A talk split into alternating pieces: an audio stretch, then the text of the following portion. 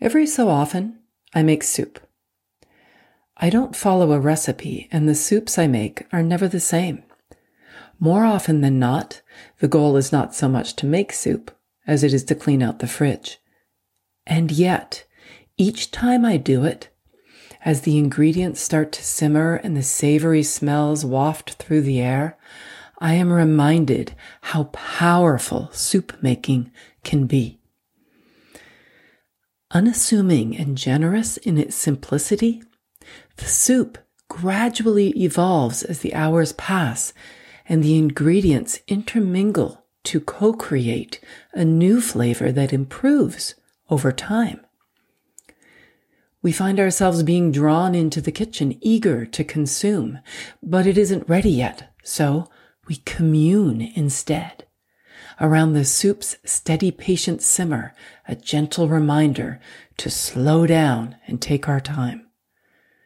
We discuss flavors and laugh as we playfully debate which spices might improve or detract from the concoction. What began as a chore is now a collaboration as we share a taste from the same spoon. What started out as scarcity has become abundant in its gifts. So next time you tell yourself you don't have the ingredients you need to create something new, or look into your proverbial fridge and tell yourself there's nothing to eat, I challenge you. I challenge you to discover and find that the recipes are yours to create. They're right inside of you and you've got everything you need right now.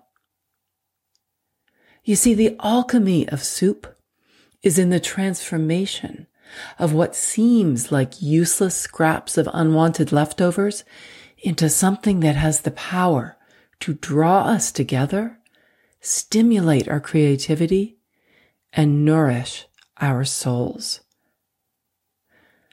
I'm Lisa Hopkins. Thanks so much for listening. Stay safe and healthy, everyone, and remember to live in the moment.